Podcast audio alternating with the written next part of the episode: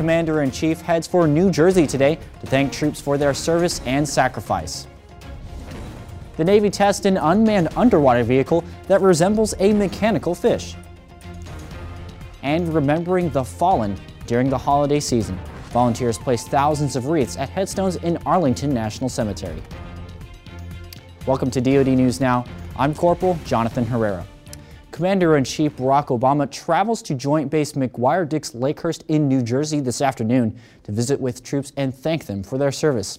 In his weekly address to the nation, President, the President reminded America of the enduring sacrifices made by the men and women in uniform.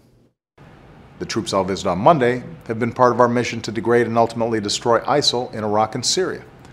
They've been supporting our efforts in West Africa to fight the Ebola epidemic and save lives. Because in time of crisis and challenge, the world turns to America for leadership. And when the world calls on America, we call on the brave men and women of our armed forces to do what no one else can. The President asked America to show their support for the troops over the holiday season.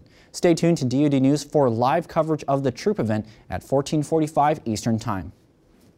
Commander of U.S. Pacific Command Admiral Sam Locklear hosted a pre-holiday all-call with service members last Friday in Hawaii.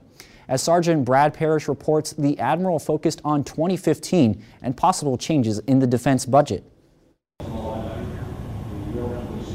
United States Pacific Command Commander Admiral Samuel J. Locklear gathered service members at PACOM headquarters to wish them a safe holiday season, thank them for their hard work in 2014, and give them some information on what may affect many of them in 2015. And I think uh, the, the outlook for the 15 budget, I would say the best way you should look at that is that it will remain uh, pretty much what we saw last year, be relatively stable, not a lot of big changes, but not a lot of negative changes either. So for 15, we're good, and we got to stay on mission here and stay focused on what we do and, and what's important.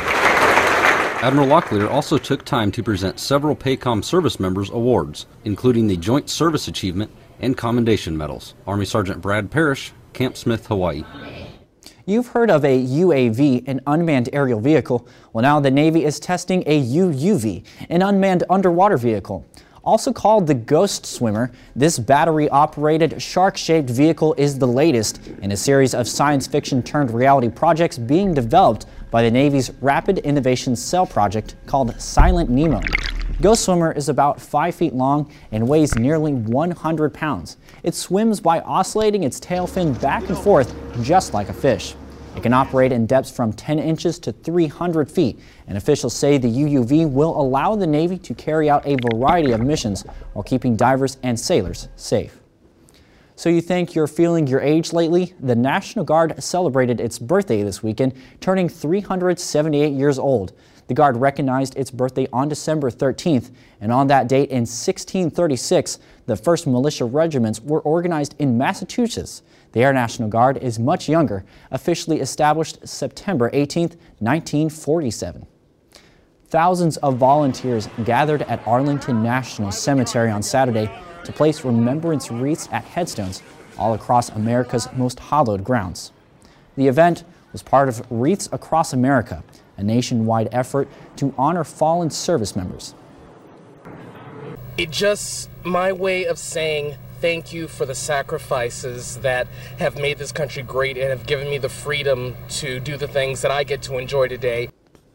Organizers were hoping to lay a wreath at every grave marker in Arlington to commemorate the cemetery's 150th anniversary. And that's it for this edition of DoD News Now. For more on the stories you've been watching, go online to defense.gov and don't forget to check out the DoD Facebook and Twitter page. I'm Corporal Jonathan Herrera. Keep it right here for the latest in DoD News.